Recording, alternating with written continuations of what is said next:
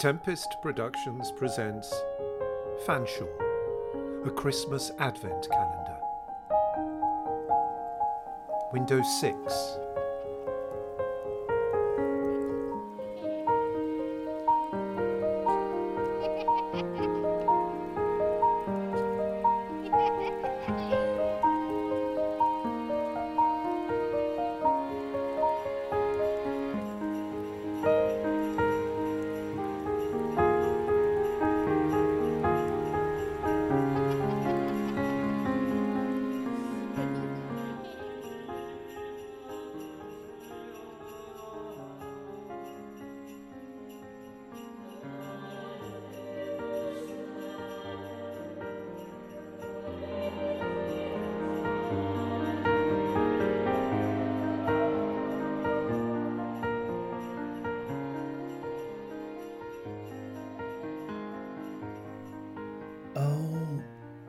Oh yeah, I would let you in.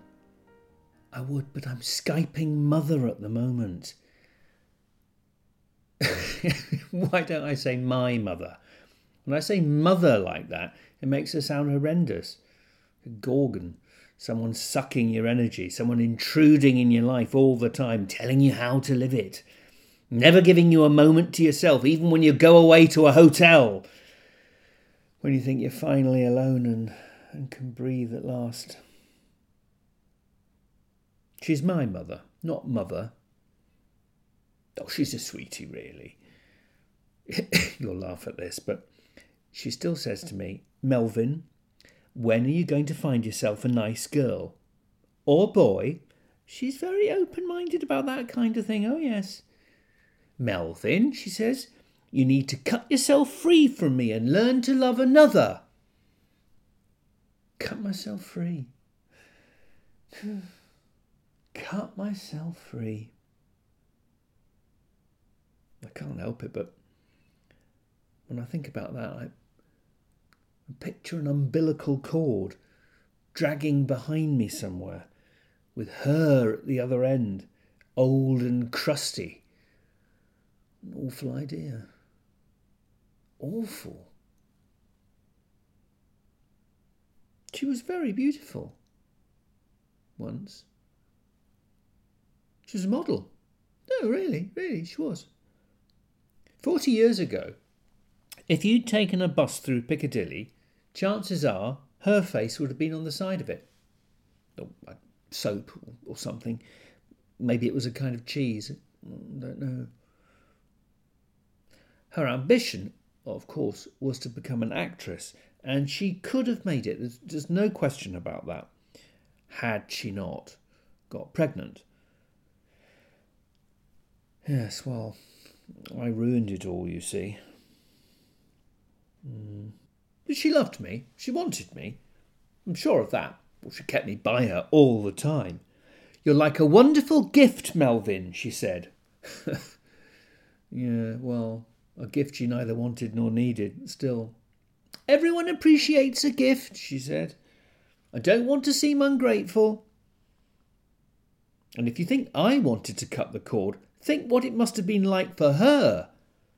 Always having to drag me around, ruining her career. But that's the way it was. We were stuck together. We became a habit.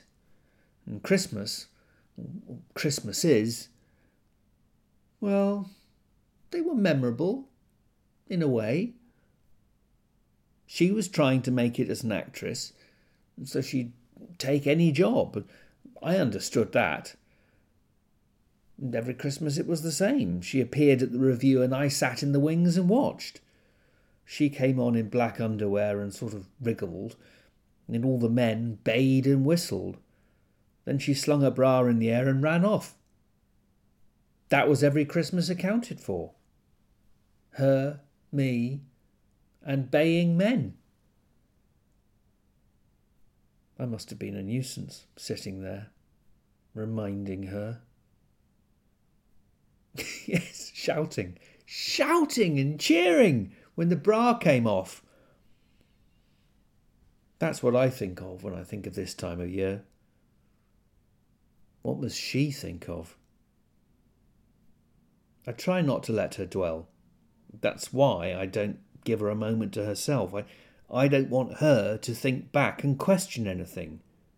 She was beautiful and good and devoted in her way. And I was the attachment. I was the hindrance. She doesn't need to be reminded. I'm coming, Mother. Don't switch off. What's the name? Fanshawe? No. Mm, not in this room. Look, I've got to get back now. We're reminiscing. I, I know, isn't that the worst thing about Christmas? Try next door. Oh, yes, she seems to know everything. I'm coming, Mother. I'm coming, coming.